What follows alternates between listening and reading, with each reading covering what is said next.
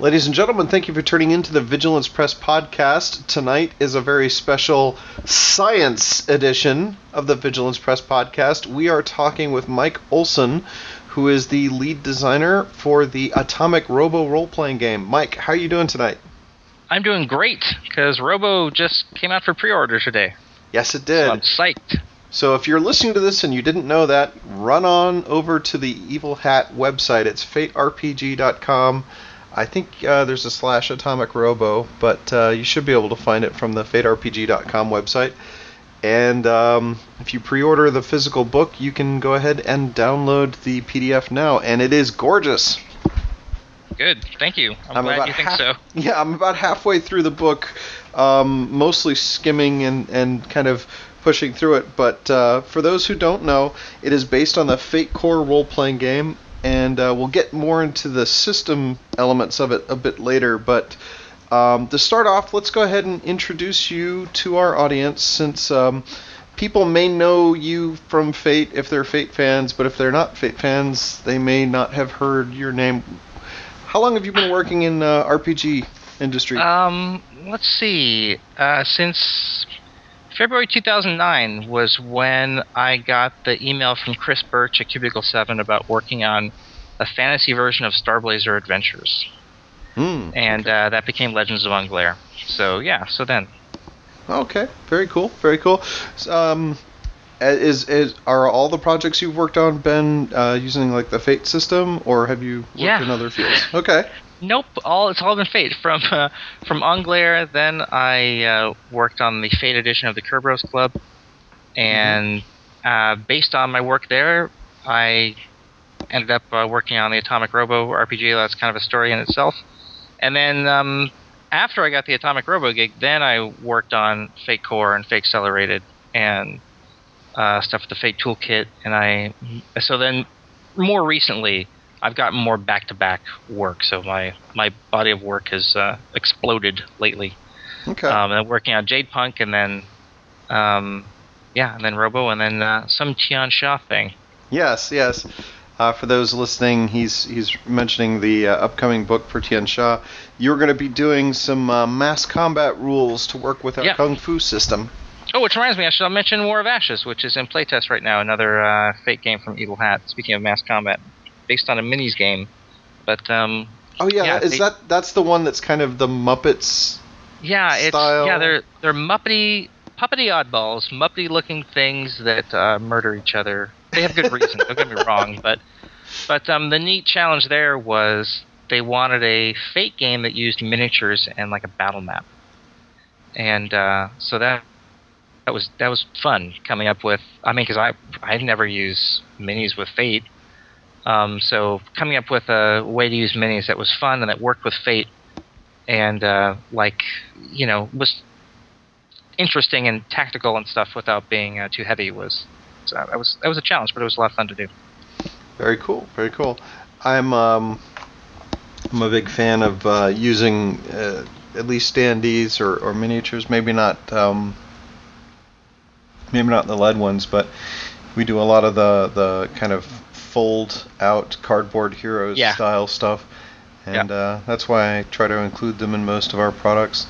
Um, and I wanted to get this name because my brain was uh, mistaken, but I wanted to make sure I got this right. It's uh, this the Tin War Iron and Stone is the book Right. you'll be working on, and um, yeah, we're really excited about uh, getting you to work on that one. We've got uh, Ryan Macklin working on the uh, the Spirits, Beasts, and Spells book. So some very cool people working on Yeah. Sha for us. Um, I'm looking forward to it.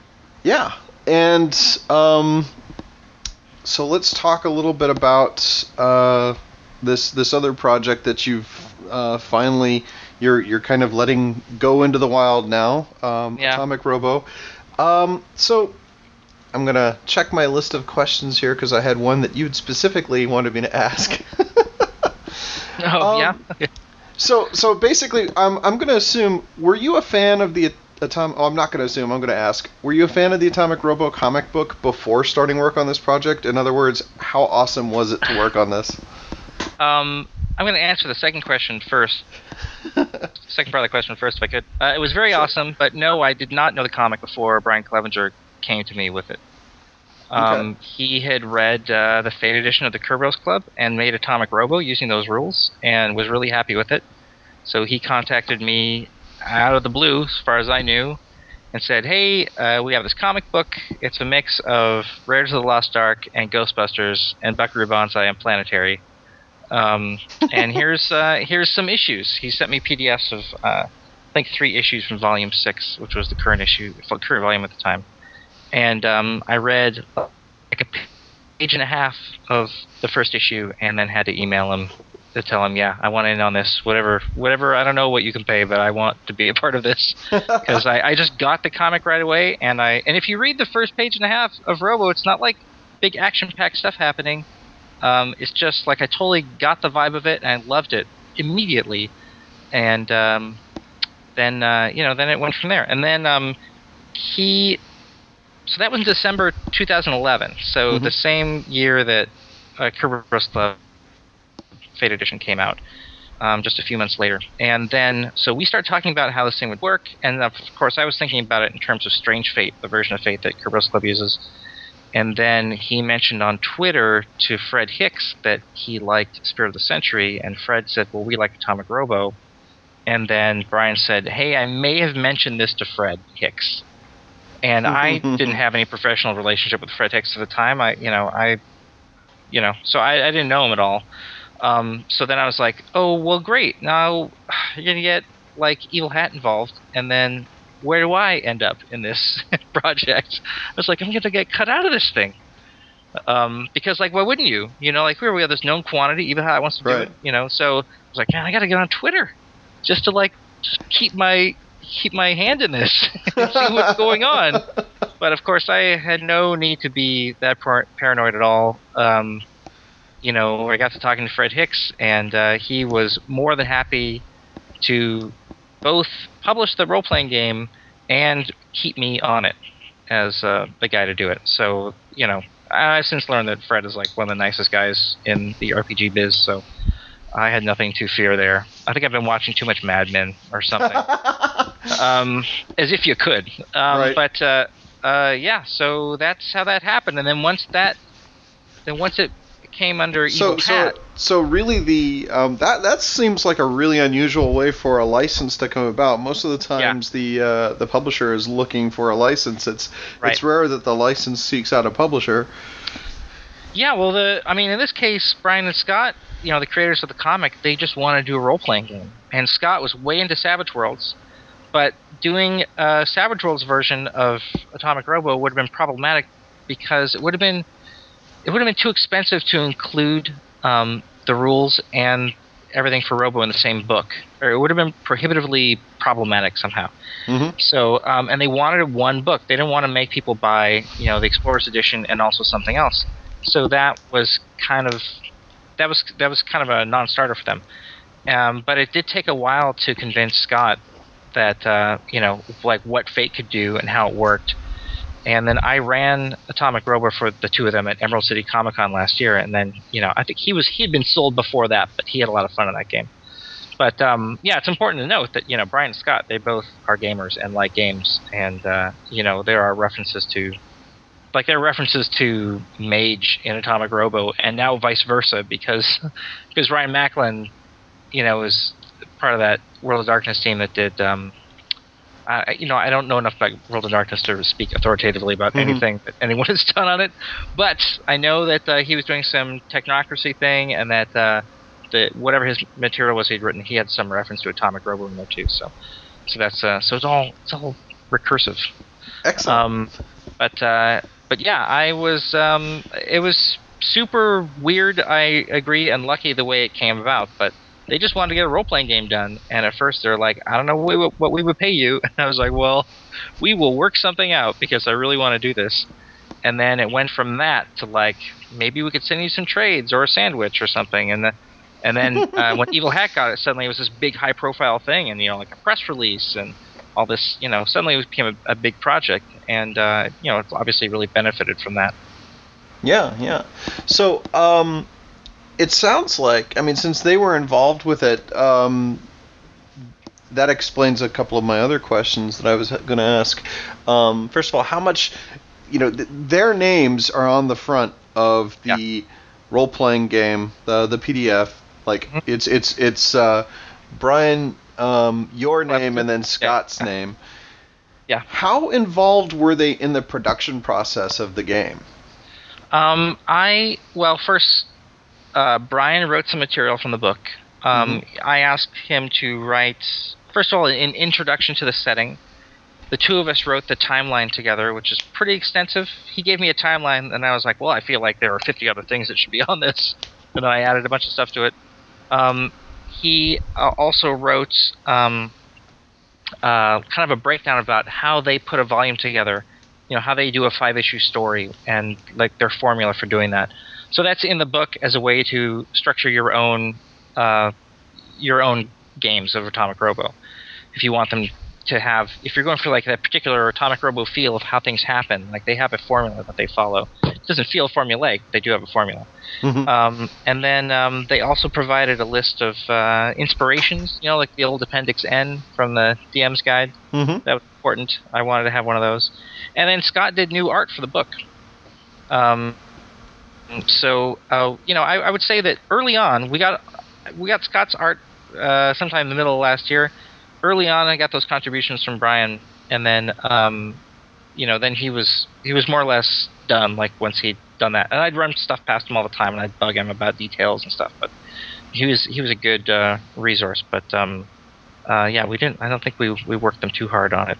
Um, not that their contributions aren't welcome. Don't get me wrong. I'm just saying that um, I feel like Brian contributed stuff in the beginning. Scott contributed stuff near the end. Uh, once we knew what art we needed. That's very cool, though, Um, for you to yeah, get. but it was it was great to it was great just to work with them to have them available as a resource. You know. mm-hmm. and just to have free reign with all of the art from that Scott had ever done for the comic, that was remarkable. And you know, I think like uh, our first um, uh, layout artist and editor Jeremy Keller had done Marvel Heroic, and you Marvel had like strict uh, rules in place of what you could do to their art and what you couldn't do to their art, and um, you know they were they're understandably so. They you know they had their big expensive IP and they were protecting it and all this stuff. But with Brian and Scott, it's two guys, you know, and Red Five, which is a you know a mid-sized comic publisher, and um, so it was all small enough that we all could just talk and like know each other, and it was no big deal, you know. Mhm. And they were more than happy to contribute anything they could, which was which is great. Yeah, that's fantastic. Um, so let's see. I was going to mention the fact that uh, it seems like a lot of the Evil Hat guys who worked on this particular project, uh, their avatars online are changing to a lot of the uh, to, to cartoons This- this drawn was- by Scott Wegener. this was so crazy today. I mean, I, first of all, I just to stop for a moment and think about how great it is. I mean, I know this is a this is a big, uh, it's a it's pretty highly anticipated launch for Evil Hat, mm-hmm. and um, you know I know f- everyone's really excited about it at Evil Hat, which is awesome. First of all, but just I just for me, it's the thing that I I feel like I've been working on for the longest time. I was just kind of off on my own doing this. you know, I I uh, um I you know the idea was to keep it small and I you know I wrote I had other people to contribute material you know Brian and Scott and Morgan Ellis and Brian Engard but um you know I, it's I you know wrote like 95,000 words uh, of this the bulk of it uh, or found them you know found them in Fate Core and edited them but there's not you know, you know so anyway I was I was off I just felt like I was off in the wilderness for most of the development process writing this thing and so it's just so nice to get that kind of support. You know, it's just not only are they excited about it, but Fred plans this whole thing. Okay, Doctor Dinosaur is going to take over the Twitter feed, and we're going to do all this crazy stuff today. We're, you know, he he got Scott to draw these avatars of all of us, and um, we're all going to put on this big show. You know, on leading up to the launch of the pre-order, and it was just it was just nuts. And at Mhm. the time, I was like, man, I'm feeding a baby here. I got, you know, I got stuff to do. I don't. I want to participate in this as much as anyone else. And I was like, oh man, I gotta. I don't know. I'm gonna carve out time to like be super active in this little game here today. but um, but it was great. It was great to see. It was great to see everyone so excited about it, and people, you know, it was it was a really exciting launch. It was just, you know, it felt very. It, it was like flattering that it was, you know, it was important enough that uh, people went through that much effort for it. I, I just thought it was great. Mm-hmm. But yeah, and who doesn't want, uh, you know, portrait of themselves drawn by Scott Wegener? So Exactly. bonus. Yep. So um, it's it's kind of interesting that you know we we talked about the licensing ahead of time. A lot of a lot of games have um, you know a lot of game publishers kind of make their bones on published you know on using other other licenses for their products, and then a lot of other companies kind of create their own licenses. You were talking a little bit about how it came into be that you used Fate, but um, you know how, how much how much did uh, I mean how difficult was it to you know adapt Fate to the Atomic Robo setting or vice versa? I mean how how did how did you find those two marrying uh, in the Well- process of making the book? Yeah, very well. I I mean, the cool thing was, you know, the the, the book itself is full of it uses art from the comic to illustrate rules. Mm-hmm. And um, you know, it was not difficult to find the bulk of these examples. The only ones that are kind of hard to find were like sort of corner case things that don't come up a lot. Um, you know, just in gameplay, and then finding panels to show what that looks like. But we did it. I mean, we have every every rule is exo- uh, is uh, illustrated by uh, you know panels from the comic. Um, with the out of character text, you know, out of character dialogue between the GM and the players, and then what's in the panel is what's happening in the fiction. Um, but so it was easy to do. You could I could read the comic and say like, oh well, there he got compelled for that, or look, he got hit by some sort of you know electro electromagnetic pulse or something, and now that knocks Robo out. That's clearly a compel, right? He just gets taken out in one you know one go like that. Um, and so that was pretty easy. And so then my job became not how do you make Fate work, but what else would be good for Fate to have, for, for an Atomic Robo game to have? Like, what happens in this comic, and kind of, um, uh, you know, what what are important things these characters, and how do they solve problems? And uh, so that was all that was interesting stuff. And also, um, it from the start, it was a mandate that let's get people playing as soon as possible. Let's not have a really involved character generation process if people don't want it. Um, because you know a target demographic is going to be people who are fans of the comic but who aren't gamers or haven't played Fate. Right. You know, so you want them to just get playing because they're fans of it. So let's let's just go already. Um, so that's where I came up with the idea of uh, modes, you know, groupings of skills that go together, and so you pick packages of skills, not every skill individually. And then there's also provisions in there for making up your own skills because plenty of characters aren't just kind of stock characters like, like um, you know, well, the modes are explained in the toolkit if you're listening and have read the toolkit. Um, and uh, but the version of modes in there was something I had to adapt for a much smaller word count. Um, in Robo, they were given a little more room to breathe, and the um, coming up with your own modes, and your own skills is dealt with in more detail. Um, so that was a thing to kind of speed up play. Like just determine a few little things about your character, like just the broad bits, and then do everything else as you play.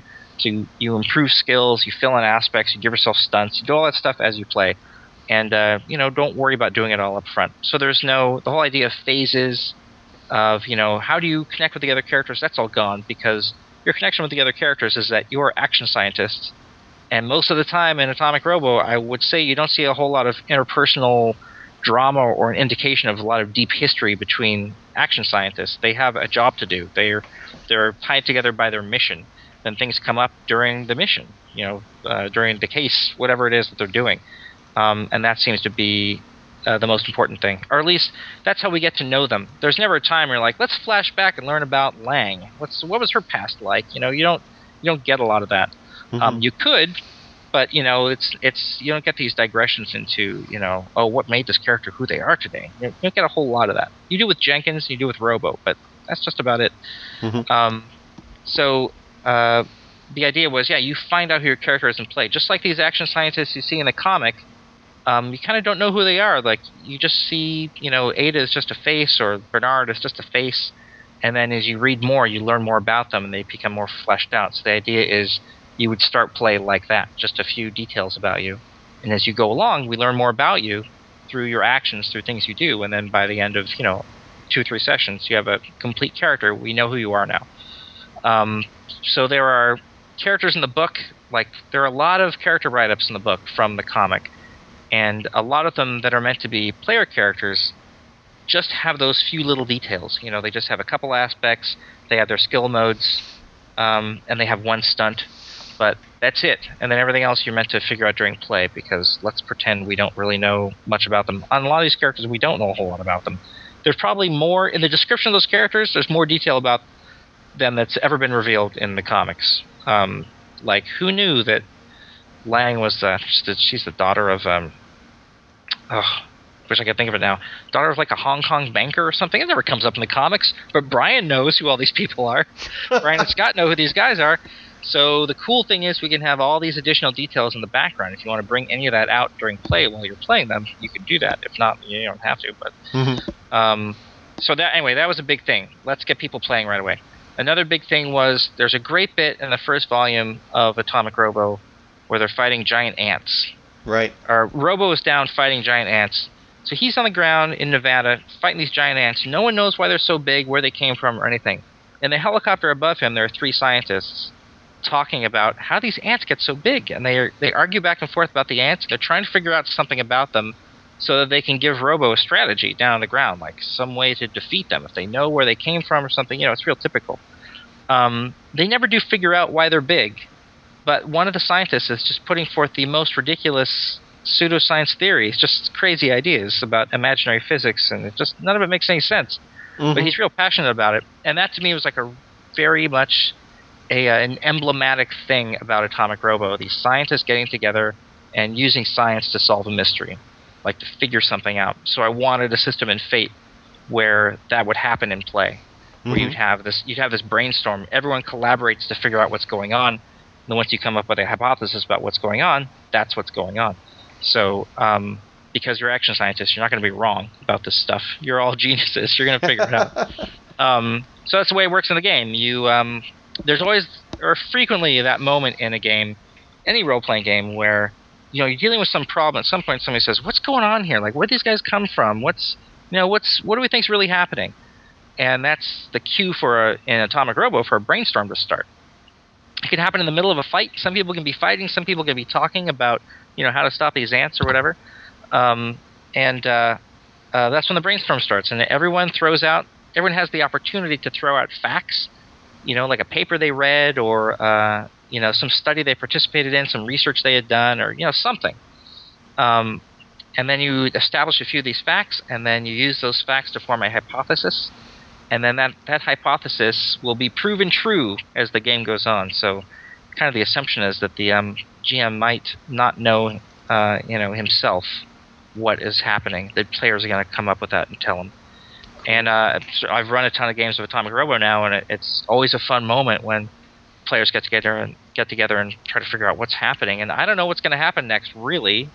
You know, then I can just roll with it. But you know, Fate is so easy to just roll with that uh, it's it's not a problem. But it's made for some very uh, you know fun stories. Okay, so that cool. was a big thing. Brainstorms was a big thing, and then the other thing was every now and then someone has to invent something important mm-hmm. come up with some piece of technology or do something. So there's this, a really simple system for inventing things, uh, like in um, the Shadow Beyond Time. Robo has to invent this hyperdimensional cage to trap the Shadow from Beyond Time.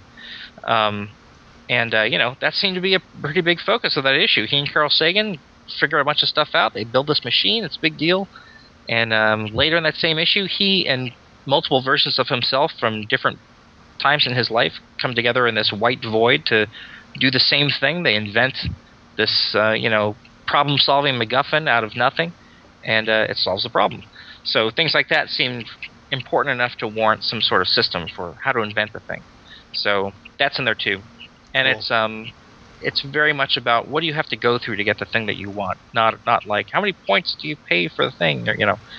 Um, so it's a, just kind of a system for generating more problems or complications, or even like a whole scenario, you know, an, issue's worth of play um, in the course of inventing a thing. So those are probably the two big things I'd say system-wise that are uh, that are new to Robo. Okay. Anyway, blah so, blah blah. Yeah, well, I'll, I'm probably going to jump. I'm, let me jump away from the system just a little bit here, um, and we'll we'll come back to some more system specific stuff in a bit. But um, one more thing I kind of wanted to point out about the uh, the actual book itself. Um, one of the things I really liked about it anyway uh, was the layout. It's it's a very clean layout, but you pull a lot of art from the comics. There's just a ton of art in here, a lot yeah. of the panel work. Um, you know, in a lot of the comic book uh, role playing games, you don't get a whole lot of the panel work because most of them are trying to simply illustrate the rules, but you guys went through a lot of trouble to use actual panels and series of, of events from the comic to illustrate those rules, and I think you did a terrific job. And you kind of added some uh, some word balloons of you know the uh, certain characters to kind of narrate the rules. Um, can you talk a little bit about uh, how that des- design decision came about? Yeah, well, initially there's a there's a sequence in volume seven where Robo is clearly conceding, like a thing. He's having a conversation with a guy. They're each trying to get the advantage over the other, and there's just a bit where Robo says, "Fine, we'll play it your way," which is like that's like a red flag for someone making a concession in Fate, like saying, "Just fine, I give up, whatever." That's Robo's player saying, "Okay, fine. You know what? I'm not gonna, I'm not gonna be able to stand up to this provoke attack. I'm not even gonna roll dice. I give up, and I get captured. You know, that's so that's how that ends. He concedes. He gets some fate points for it, and he's done. Um, so looking at those panels, I get to see every single thing they were saying was creating an advantage, and then trying to make a roll for something else. And so I really wanted to. It just struck me like that's a great example. I bet I could find a lot of examples like that. So first, I had them done as panels with captions, kind of just like a, um, like a like a un, unassociated third party narrating what's happening. So here's mm-hmm. what's happening here. He does it. He makes this roll. He gets this result. Then Robo does this. He gets this result. Um, and then uh, I posted it on the blog, and I got a really good response. I'm like, okay, great. And then Jeremy Keller wanted to have it in a dialogue form between the player and the GM, where the there'd be text boxes in the panels that would be the out of character dialogue between the player and the GM, and what's happening in the panel would be the fiction. Mm-hmm. So you so because you know how it is, like you have an idea of what's happening in the fiction, even if you're not saying every single thing. Right. Sometimes it doesn't it just works that way. So you would show, you'd be able to show, here's what this looks like in play. Like when you're telling the story, this is what the story part looks like. Here's what the players themselves are doing. Mm-hmm. And that got a very good response. So I was like, okay, let's do that. Um, and so then it, the eventually I made the decision that every example that was illustrating some gameplay thing would use that format. And that's a lot of examples in the book. It's not every example. Sometimes it doesn't make sense. Um, and uh, we learned that the hard way. You know, when you're just really trying to strain to cram this, you know, square peg into the round hole of this example mm-hmm, format, mm-hmm. it does not work. Finally, just said all these this we just need to change this. We need to stop doing this because we're driving ourselves crazy. But um, and when I say we, I mean I'm talking to myself. Me and uh, you know Smeagol. Um, uh, so, um, well, I, I, did. I mean, we did get uh, like Brian Engard did write examples that were at some point I was like, I would just like some help with this. Someone please write these examples. I don't want to write them. Um, so, so he wrote examples are in the book. Um, and uh, yeah, so then it just required a lot of sourcing art, which you know I'd already done. I already picked out art for um, you know character portraits and stuff, but I'm not a layout guy. I'm not a graphic artist. I don't really I did not at the time. I didn't really understand how to pick out art when you don't know what the space is going to be like. I don't know what kind of hole we need to fill with this art, so how can I pick out art? But I could at least get, pick out character portraits and like you know chapter headers and stuff like that. Um, so then it was a matter of going through every example, rewriting it in this style, and uh, finding art that fit. Sometimes dropping the existing text altogether, because it now we needed to find panels that fit this thing, and you know wasn't uh, wasn't always practical. So there were times when uh, you know I'd written examples that made up completely fictional situations that did not happen in the comic at all, and those just all had to be tossed out because we needed examples from the comic. But I mean, I think it's a strength of both Fate and Atomic Robo's and a testament to Atomic Robo's um, appropriateness for Fate that we were able to find them. Because because it was a, it was a it's a long, arduous process. There are at the time when I started this, there were six volumes of Atomic Robo. You know, each each volume has four to six issues. Um, to go through page by page and you know every panel and look and this this this one have a thing we can use or not. Um, and since I started that and and the game's been published, there are another two volumes of the comic, plus two volumes of Real Science Adventures, which are like um, the first one was an anthology series with uh, snippets of different stories told in every issue. The second one was uh, one complete story, but every issue had a different artist, which is pretty great. But mm-hmm. we were only using art uh, that Scott had done for this, so like that stuff was out because he didn't draw those anyway. Um, but you know, still a lot of material got added, a lot of new stuff to add to the timeline and talk about. Um, but uh, yeah, it was it was a lot of work, but I really do think it paid off, and um, it was an education in how comics are put together. You know, um, what panels can we use that are going to tell the right part of the story that we need and just enough and no more. Like the example I was talking about where Robo concedes. I had that was originally like four or six panels or something and a ton of dialogue back and forth. I cut it all down to two panels and I think two or three boxes of dialogue because that's all it needed really, and we didn't have space for everything all the mm-hmm. time. Right. Um, so it was a, it was a less a real lesson in in uh, economy of storytelling too, in an odd way. Um, because yeah, we weren't using panels just to show someone like here's what athletics looks like. It looks like someone jumping. Yeah, but when you're showing examples of people doing things and having the players describe what they're doing, you gotta you have to allow for some story to fit in there because now you're trying to tell you know the story that's happening in the comic. Um, but I mean, we were making changes to that up through Friday night, Saturday night. You know, when it's Monday night now. So mm-hmm. the the version of the game that went on, uh, you know, the people are downloading starting today uh, that just came together earlier today. Like that's hot wow. off the uh, electronic presses. So um, because we're just working on it up to the last second. You know, mm-hmm. we had wanted to get it done a week ago, but there were just changes that needed to get made. And Adam was such a good sport. Adam Jury is such a great layout artist for me that he would just go along with everything that I wanted to do, and uh, no protests. I kept I kept thinking this guy's going to be so sick of me you know, I feel like a tyrant. I keep asking to change this and do this, and this thing isn't right. Am I asking too much? And you know, every time I thought it was too much, he'd come back and say, like, I'm really happy about how this is going. like, he'd just be enthusiastic about it. I'm like, oh, okay, good, good, all right, great. So, um, but it was great because he, well, I'm I've been super invested in Robo since I got the assignment, but it was it was great working with him because he also really cared about what it looked like in the final product. Um, mm-hmm. So you know, it's because of. Uh, I, I've described this as like playing a video game. You know, telling the layout artist what you need.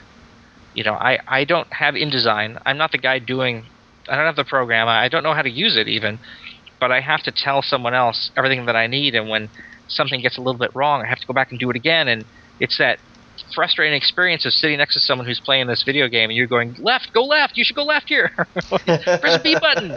You know, like where you know what's supposed to happen, but you're not the one who makes it happen. Um, so, but it was worse. It's a video game you've never played, but you have a really good feeling about how it's supposed to go. Yeah. Because I knew what I wanted to see on the page, but I didn't have the language to explain to him that. I know that was something of a barrier, but we came up with a, in good time, we came up with a, uh, a good um, way of communicating back and forth. Mm-hmm. So it, unfortunately, it was able to happen. Uh, you know that, yeah, without without a layout artist willing to, you know, put in as much time and effort as Adam did, that whole, you know, it w- would have the whole illustrated examples thing would have been much more difficult. Mm-hmm. And it did take forever. It took forever. But it was worth it because it yeah, looks fantastic. I'm it really does look fantastic, and it's really exciting. One of the things that I do miss about some of the older role-playing games that uh, we're starting to do more with um, uh, our stuff uh, in in our small way. It's not nearly as as uh, uh, illustrated as what you've done there, but I really do miss seeing more, you know, actual play style examples for how how things work in a game, and I really enjoyed seeing those illustrated with the the scenes from the comic because it really gives the players the idea of oh, this is how you would apply this in a story in an actual, you know, this is this is how the fiction reflects the game mechanics. Right, right. Yeah, and that's what I want to show. You know, especially for new players. If you're like, well, what do we? How's this work? You know, we all have. A, it's easy for us to make assumptions about how games work, and odds are very good that the vast majority of people who play Atomic Robo are going to be seasoned gamers anyway. Like, that might not Mhm. be everyone's first game. That that's fine, but it's good to you know step back and try to lose some of the baggage that we have and just think about like, well, how are we actually doing this, or what does this look like in play? It's not. It's going to be useful for new players, but it's going to be useful for experienced players too. That you know, even just this is how fate works. You know, I, I do you do hear from time to time people are like, I cannot wrap my head around fate. So part of the idea with that too was like, let's just show every step of how this works. You roll this thing, you add this. So you say you talk when you talk to the GM, you might say something like this, you know, and uh, in character it might look like this, you know. So really, it really just try to break it down since we had the art, such a great resource. So you know, it was we would have been foolish not to use it. All right. So, um, let's get back to the actual mechanics a little bit. Now, you've you've got a couple of things um, in in here that weren't in Fate Core, um, and for those who might have uh, familiarity with Fate Core or Fate in general, but not necessarily have read the Fate Core system toolkit, um, I wanted to kind of touch on a couple of things that jumped out at me. Um, first off, can you describe what are modes? How do they affect a, a character's skill choices? Um, well, uh, the idea behind modes was a mode is, is a group of related skills. Uh, a mode is kind of like a broad area of competence. And the four standard modes are action, banter, uh, intrigue, and science.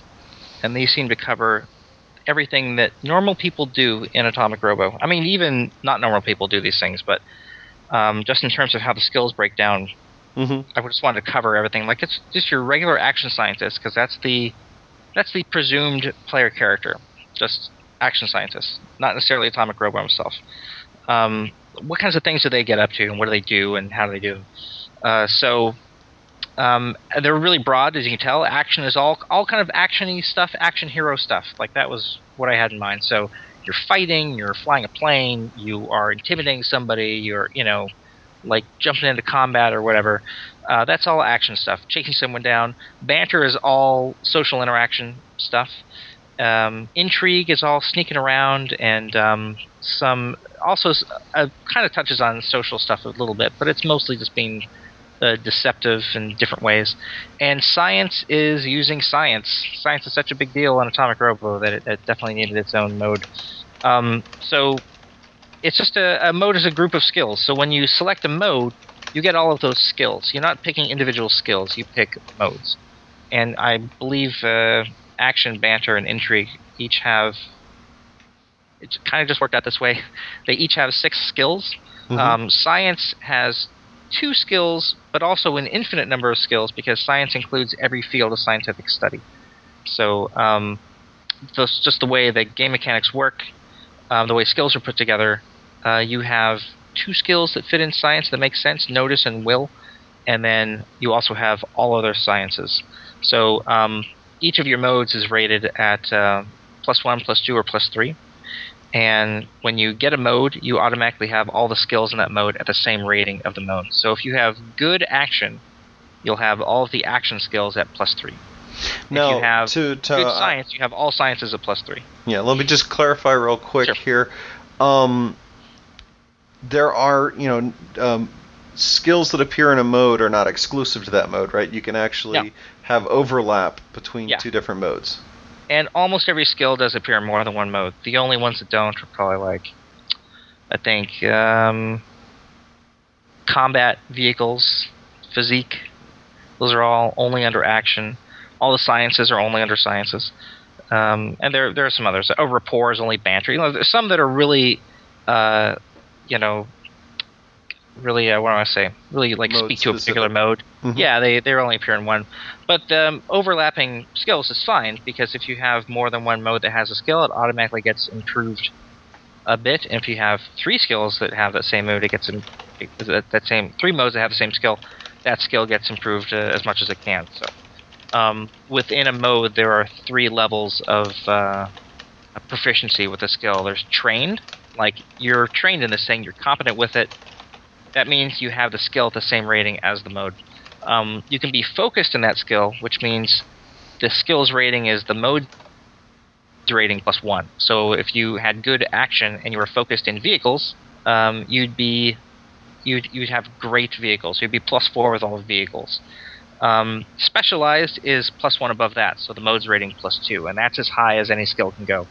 So the practical range of skills goes from plus one for just a trained average uh, trained skill in an average mode to plus five, which would be your a specialized skill in your good mode.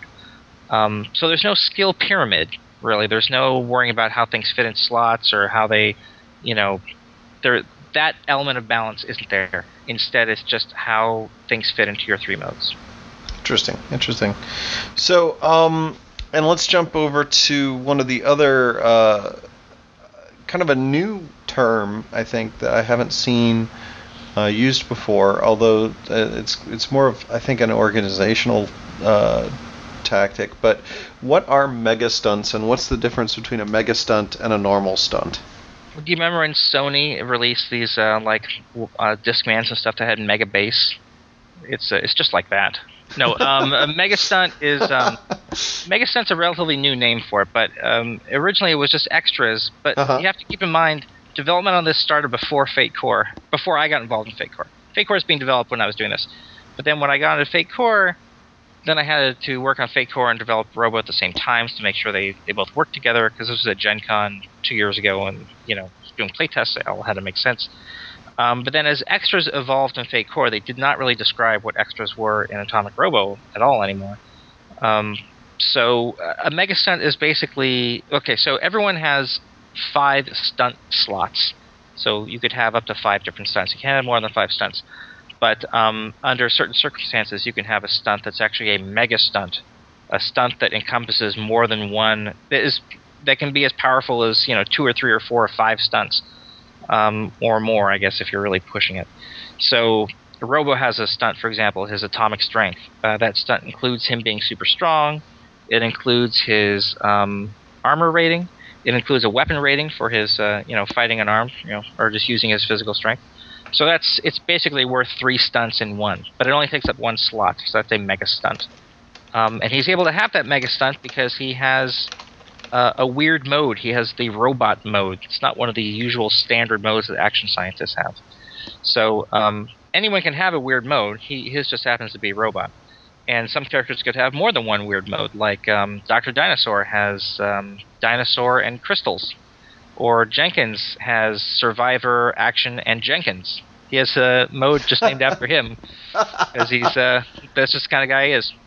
Um, so uh, it whether or not you have a weird mode, it's just a matter of how complicated you want to get with your character. If you want to get complicated, you want to get like you know into the fine grain of it, and you know make up your own skills and all this stuff, then you probably want a weird mode. If you don't, you just uh, if you're just sitting down to play you know one shot or something or if you just want to start with a simple character or just want to play a simple character forever because that's what you want then uh, you would just pick from standard modes um, so yeah anyway so uh, so yeah mega stunt you need the permission of a weird mode to get a mega stunt um, but because everyone gets five stunts already really there didn't used to be a lot of stunts but these days it is like mm-hmm. in, in fate core the default being three that's you know it's a lot of stunts now um, so there's enough room to pack a decent amount of power into any of these characters. These are all, even by Fate Core standards, uh, especially competent characters. Mm-hmm. Um, you don't see a lot of uh, bumbling around with action scientists, and uh, even if you do, it's mostly just for comic effect. They still get the job done. Mm-hmm. Um, so uh, yeah, so some of these characters are very powerful. Like Jenkins is a very powerful character. I think that the two most powerful characters in the book, I think, are Jenkins and the Kaiju. I think they're technically equally powerful, just in terms of um, how many how many their, their mega stunts, how many stunt benefits they've crammed into their their stunt slots. Mm-hmm. Um, and then uh, Robo is less powerful than Jenkins. Anyone who's read the comic can can uh, agree to that. I think. Um, so uh, yeah, mega stunts are a way to just uh, cram as much power into a character as you need. And there's no real upper limit to how much you could cram in there. The only issue is that the more stunt benefits a character has, um, the more resources the GM gets. So if you are willing to have both Robo and Jenkins together in a story, pretty much in Atomic Robo, that means that story is going to involve some really heavy opposition and some really tough antagonists, and it's going to be a big deal. You know, it's not going to be easy. Um, so that's the same in the role playing game. If you have two or more really powerful characters like that together in a story, that's going to be a, a big story. You know, Majestic 12 is going to invade Tesladyne headquarters, or you know, Atomic Robo is going to run into, uh, you know, going end up in the Hollow Earth and run into a, a race of rockmen controlled by Doctor Dinosaur. Like it's going to be a big deal.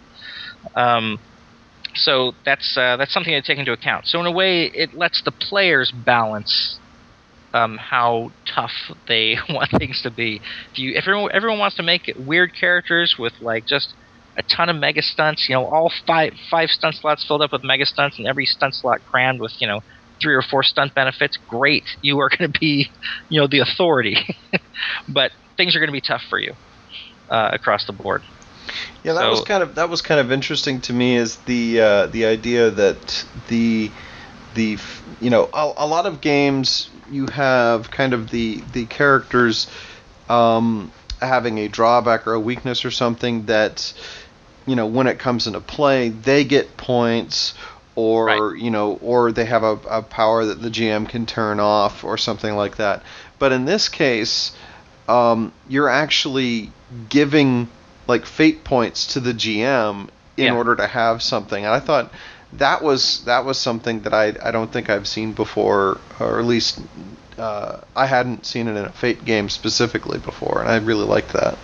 Yeah, I've I've gotten into this idea of um, you know yes we're all working together to tell a story. Like I like the collaborative storytelling, uh, you know aspect of role playing games, obviously, and Fate. It's very pronounced in Fate as well. Mm-hmm. Um, but I also like the idea of the GM having to work off of his own resources. That you know the players have their resources, and the GM has uh, their resources, and, and it's not, not the, infinite.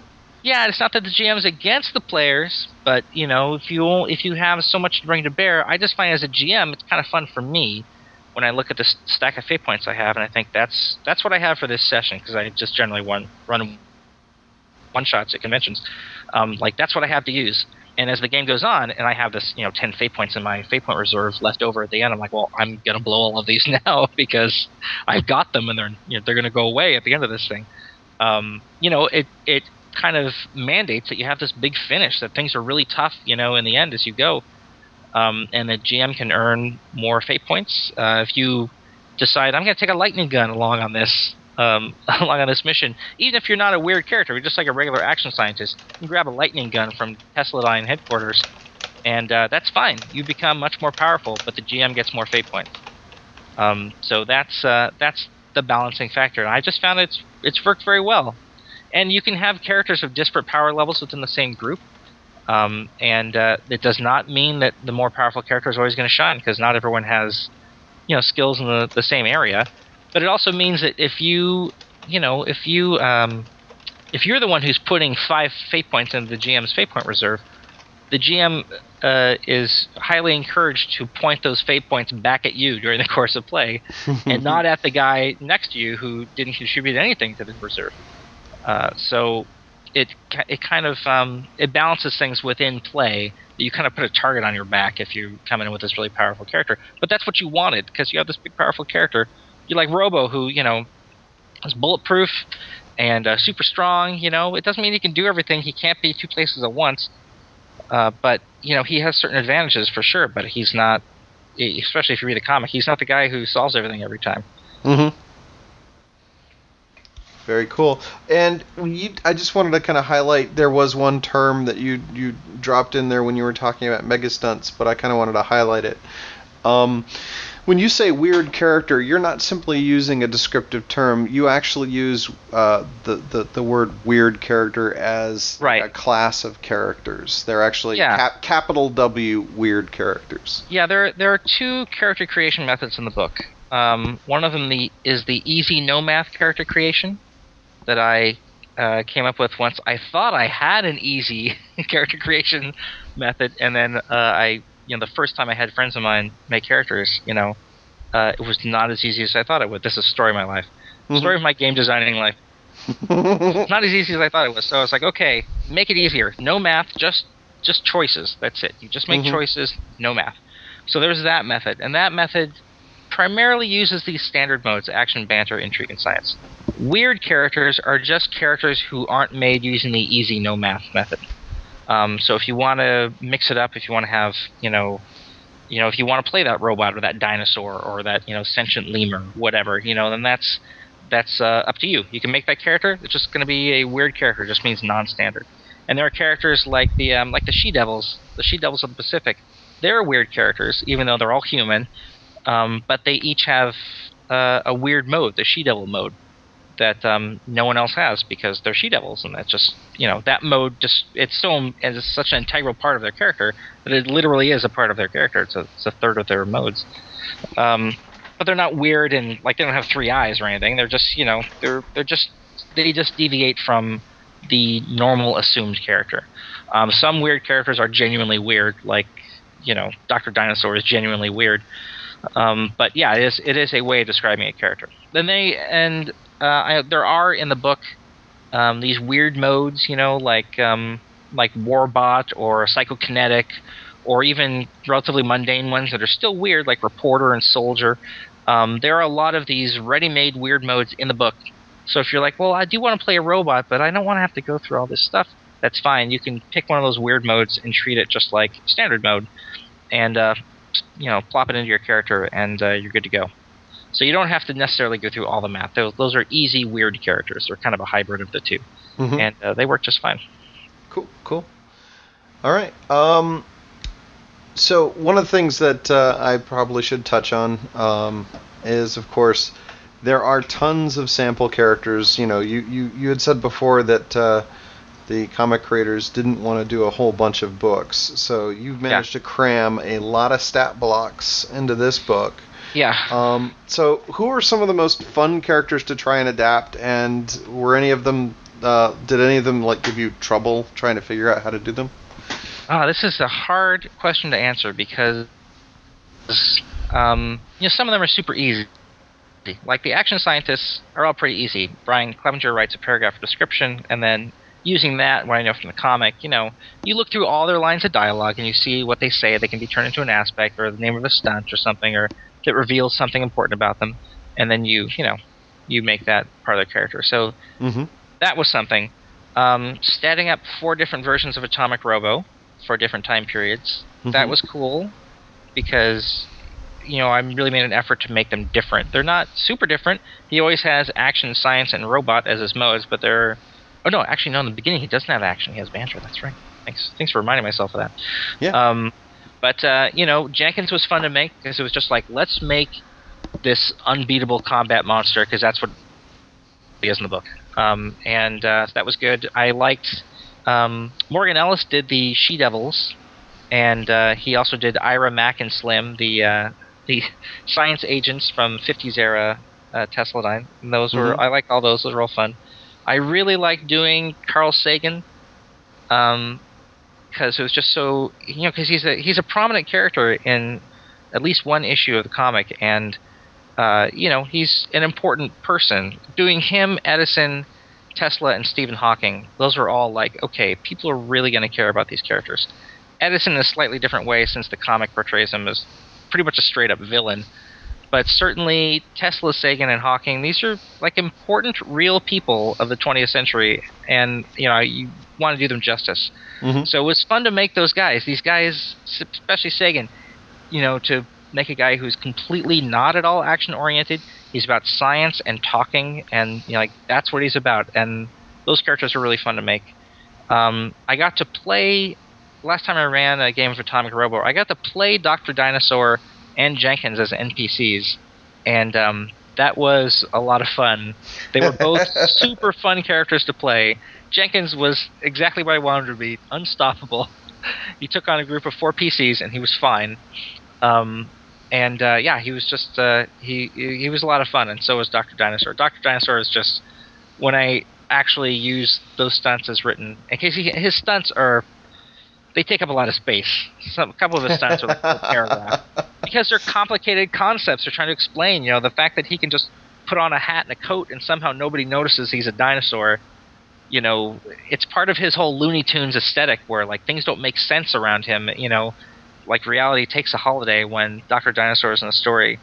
Um, so it's fun to build those things mechanically into his character. Mm-hmm. Um, and uh, yeah, honestly, it was a lot of work doing the character write-ups. Really, a lot of work. Maybe the most work of any single chapter, because there's all this research and going back and, you know, like I said, scanning lines of dialogue and, you know, figuring out for sure who these people are and stuff. But it was also a lot of fun. I can't think of a single character that wasn't like genuinely fun on some level to put together. Um, and all of them, you know, every single character, you're like, okay, this is going to be great. I can see the game where this character gets used. you get excited about every character because this is your chance to communicate to the reader, like, here's how you're going to use this guy in a game. Here's even like vampires, where it's all just, you know, vampires from the vampire dimension, where it's all just the same guy. You know, they're all just nameless NPCs, but still, you want to make them tough enough, you know, and enough of a thing that if you put enough of them together, they're really a problem, which is what they are in the comic. Mhm. Um, so yeah, there were. Uh, it was. Uh, it was. Uh, it's almost shocking to hear myself say it was fun to do that chapter because it was so much work. but uh, but it really was, um, and I'm I'm very pleased with, with the result, and I'm super happy with the layout of that chapter about. Uh, just how much art we were able to fit in there it was really important. Oh, I know who I should mention Sparrow too, a character who does not appear in the comic, but who is just assumed to exist. This is in the in there. There's one volume of Atomic Robo that takes place in World War II. We get to meet Sparrow, this character Sparrow, who's like an operative of the of the uh, British government. Mhm. And then another volume, we in set in the modern day, we meet her grandson, I believe, uh, Sparrow Three, who's also the same operative in the British government. It's- And Sparrow is just like a title that they have. So Mhm. in between, there was Sparrow Two, and uh, she's like an Emma Peel type in the '60s, and uh, that was really fun to make because I had total free reign there. There was no example to follow. nice. Um, it was just whatever. I just want to make Emma Peel and John Steed uh, in one character. if you're lucky, and, uh, someday she'll appear in the comics. She will. She's coming. Awesome. yeah, Fantastic. for sure. Um, yeah, that was the other thing. I mean, it should not be discounted that another cool thing about working on Atomic Robo was getting early access to all the comics as they came out, getting to read the scripts in advance, um, getting uh, getting just the inside scoop on all this stuff, what they have planned, what's coming up. Uh, there's a bunch of material in the book that is not available in any comic anywhere. It comes straight from their plans for future comics um, like background material on Project Daedalus, which we have not heard anything about in the comic really, or Delphi, or anything about like um, Most Perfect Science Division, China's version of Tesladyne. Um, just a ton of stuff in there, and it it was important to me that as you're if you're a fan but you're not you're not a gamer, that um, this book would still be cool to you because of all the stuff that's in there Mhm. and uh, I, I think we accomplished that. I'm certainly, as a fan myself, I'm excited about all the stuff that's just all the background material in the book, and getting to just be able to ask Brian, like, "Hey, so who are these guys? Where are these guys from? What do these guys look like?" And then he has to tell me, which is great. he can't play coy. Yeah, yeah. And then every now and then you get the he says, well, you know, just make up something. I'm like, I don't really want to make up something. as a fan, I would want to know this came from you. You know, like as a fan of this thing, I want to know it's not just some game designer making some something up because he could. I want like I want what's really there. I'm kind of a, I guess I'm a kind of a stickler for canon in some ways. Mhm. Even though in the book we we tell you, um, you know, don't stick to canon, do whatever you want. Like here's a timeline of events, but don't feel like you have to follow it. You know, go off on a you know tangent, change you know change continuity. We don't care. Um, please do, in fact. Um, so uh, uh, yeah, I don't know what question I was answering, but That's where I ended up. so, um, if you would, if you were gonna give a piece of advice to somebody, um, like who was gonna GM Atomic Robo for their first time and maybe hadn't GM'd Fate or or um, you know, or or had necessarily was super familiar with uh, with with with the books, what piece of advice do you think would would kickstart them and get them into the game? Well, I honestly think if you're not already a fan of the comics, reading the role playing game will make you a fan of the comics. Because part of the cool thing about the art was being able to pick, uh, like, all my favorite panels of the art, uh, of the comic, and find a way to fit them in there. And to communicate. I feel like they really communicate a lot to you about what this world is like without telling you everything about all the stories that have been told in it. Um, so I think you get a really good feel. Uh, it's just my guess. I think you would mm-hmm. get a mm-hmm. really good feel for the tone of the comic just by reading the role playing game and looking at the panels in there. I mean, we have. I can think of off the top of my head. There's a stretch of four pages where there's hardly any body text. It's all panels. it's all like like a full page art and then a you know a, a sidebar with you know Koa the GM talking about you know giving GM advice and you know there's no body text. It's all just talking to the reader either graphically or you know with straight up advice. Um, so there's that.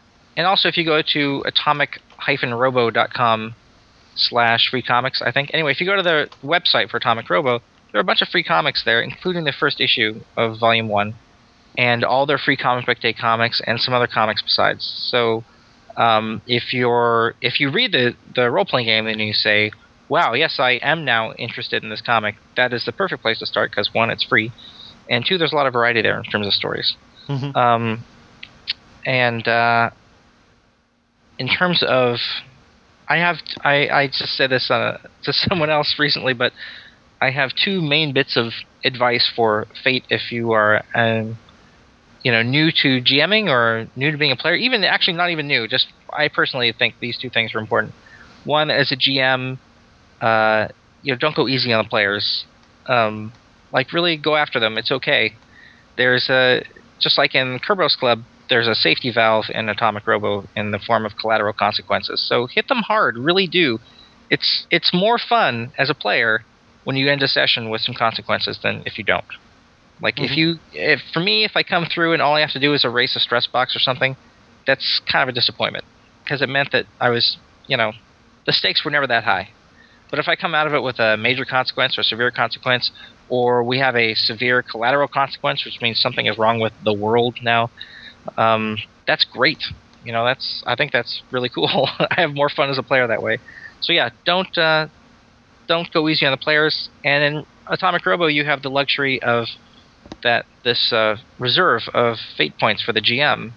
You know, as I was saying before, if they bring in powerful characters, you get extra fate points they're kind of yours to spend whenever. They're not scene dependent. So, um, you know, if you got them, spend them. And my advice for players is to, you know, don't be afraid to take uh, a consequence or check a stress box. It's okay. Save your fate points for being awesome. You know, save save your fate points for doing something really cool in your turn. Don't worry about so much. You know, if you take if you take a hit, it's okay. I've seen a player spend like six fate points to avoid taking one point of you know one point of stress and uh, it's ridiculous. Just take the consequence. It's okay. It'll make your game more fun. Um, if you put those two things together, if the GM is hard on the players and the players are willing to take the consequence, then yeah, I think that's a that's a pretty good starting point. Um, cool. I'd like to think that there's a lot of good GM advice in there. I kind of hesitate to say that because you know I wrote a lot of it, but uh, I do think that there is good advice in there. Um, you know, I uh, was an English major in school, and I applied my knowledge of literary criticism to Atomic Robo to analyze the comic and figure out what they do, what the stories they tell, and what's important, and you know, um, what's at the you know, how how a story is structured, and then of course you know a lot of help from Brian and Scott too, and talking about their formula for uh, coming up with a story. Um, so I think that if you read some free comics, read the uh, GM advice in there on um, telling stories the Atomic Robo way. Um, then uh, you know I think you can't uh, can't go too wrong. And then after that, it's just whatever difficulties you might have with the system. But you know, there's uh, that's okay. There's always going to be some amount of that. I guess that'll be going on. Okay. Um, but uh, uh, yeah, there's Sounds I like, think there's a uh, lot of good stuff in there. Sounds like some really good advice there. Um, gonna have to try and be a little harder on my players. Um. I just nail them. Just keep hitting them for 12 or something, and they're, they'll have no choice. You're going to have to so, blow up a building at some point. so, um, just a quick question getting back to the license uh, real quick. Um, they said they wanted one book. So, do you guys not have any plans for any uh, any sequels or, or adventures or setting books, or is this book pretty much it? No, we definitely have plans for a second book. Mm-hmm. Um, this book is very much focused on playing action scientists of Tesladyne. That is Mhm. your thing. Um, so I really want to do a book about player characters that don't fall into that mold. Mhm. Player characters who are Science Team Super Five, the uh, the Science Super Sentai team of uh, Big Science Incorporated in, in Japan, or Mhm.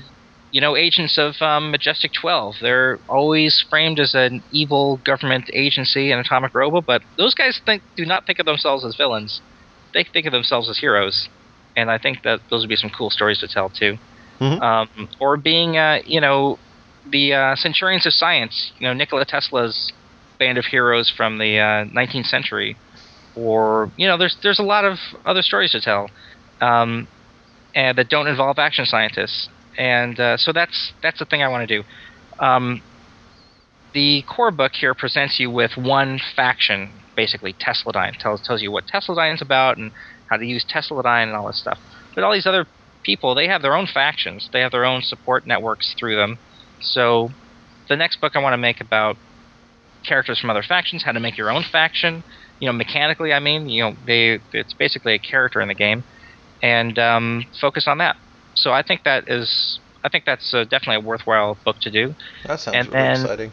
Yeah, I because I've run stories, um, I've run scenarios with um, Tesla and the Centurions of Science, and it's super fun. they're great. Who doesn't want to play Annie Oakley and Harry Houdini? You know, like they're they're great characters to play, and Wong Ki Yin, and um, they're just awesome.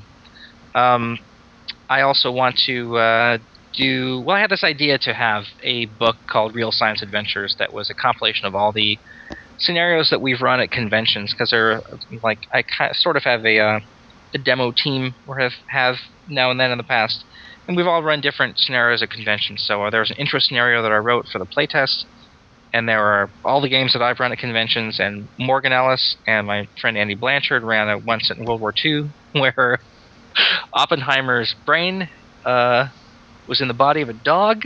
Anyway, this is the sort of thing you get up in this game.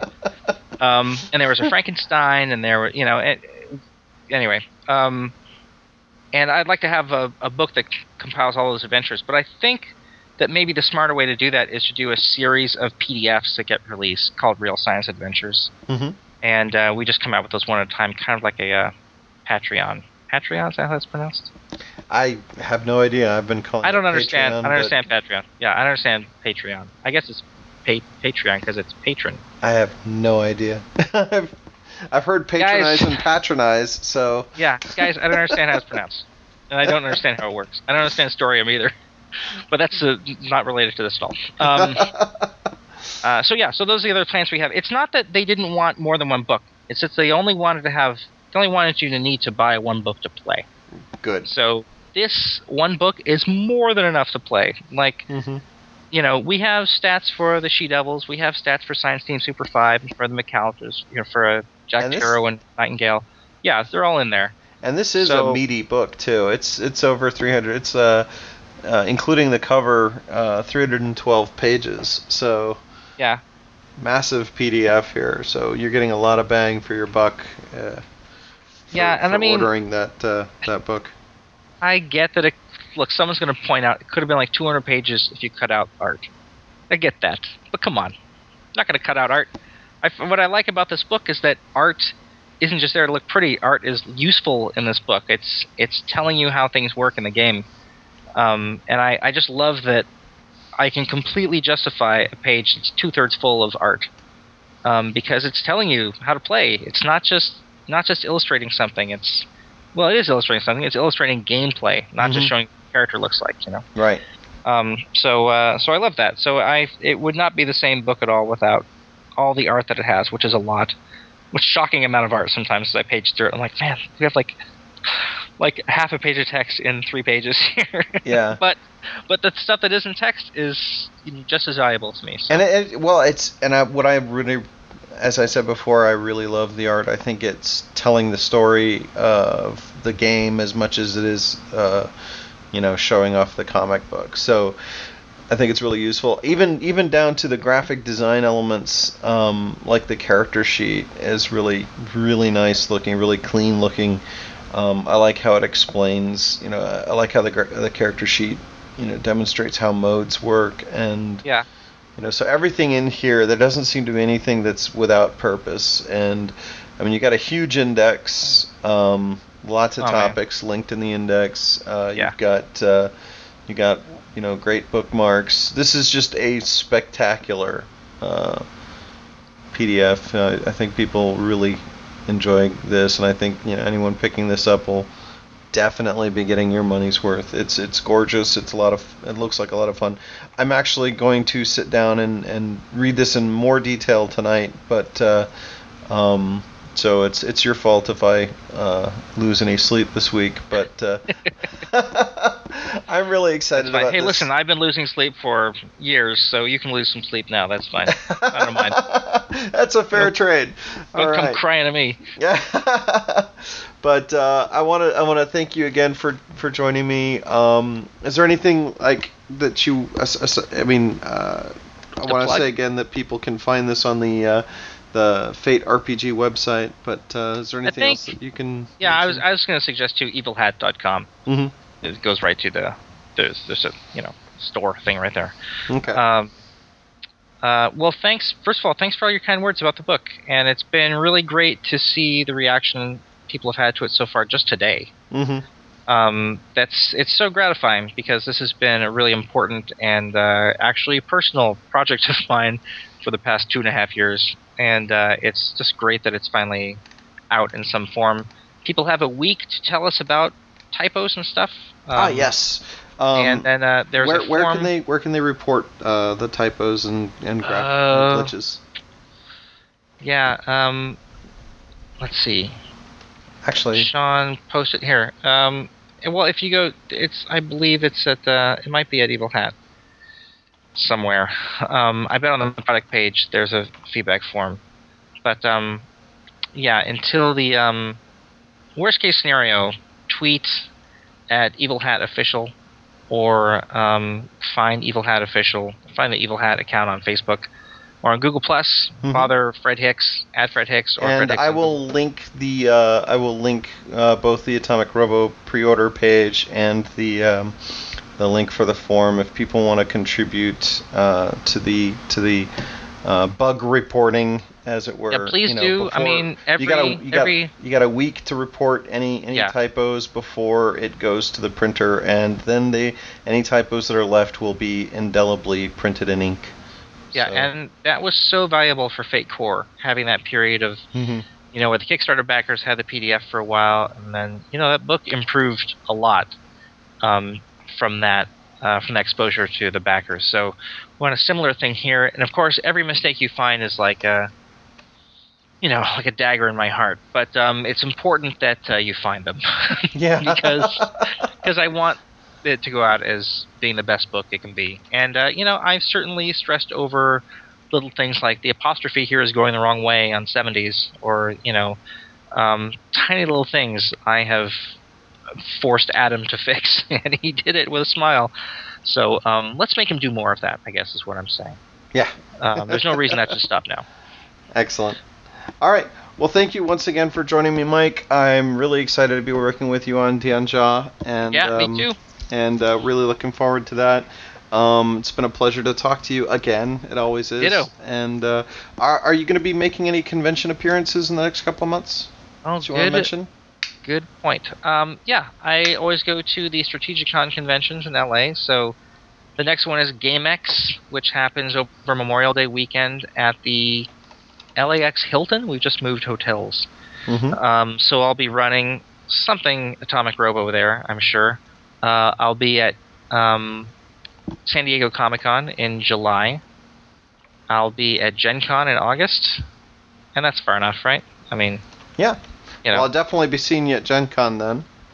I think So- I'm going to go to Big Bad Con this October because of Atomic Robo. I think I think I can justify it. Also, it happens the day after my birthday, so I think I can do it. Fantastic. Um, but uh, yeah, I try to. Uh, I make a lot of convention uh, visits. It's where most of my gaming gets done. So I have a super skewed version of how gaming works. But uh, for me, it's all one shots with strangers. But um, yeah, definitely. If uh, and uh, you know what I really look forward to is people running Atomic Robo uh, that aren't me. that aren't people I know. to just see, I look forward to seeing Atomic Robo games on the schedule at Gen Con, and I'm totally Mhm. going to play in them. So um, uh, please, if you've uh, if you're going to get the book, it, really the print issue comes out in June, um, and uh, the pre-order will, or not pre-order, the PDF sales will go on go uh, up in June as well. Uh, so yeah, get those and then register your game for Gen Con so I can play in your Atomic Robo game, whoever you are. Listener. Excellent. All right. Well, once again, Mike, thanks for joining us, and to everyone listening, thanks for tuning in. And until next time, stay vigilant.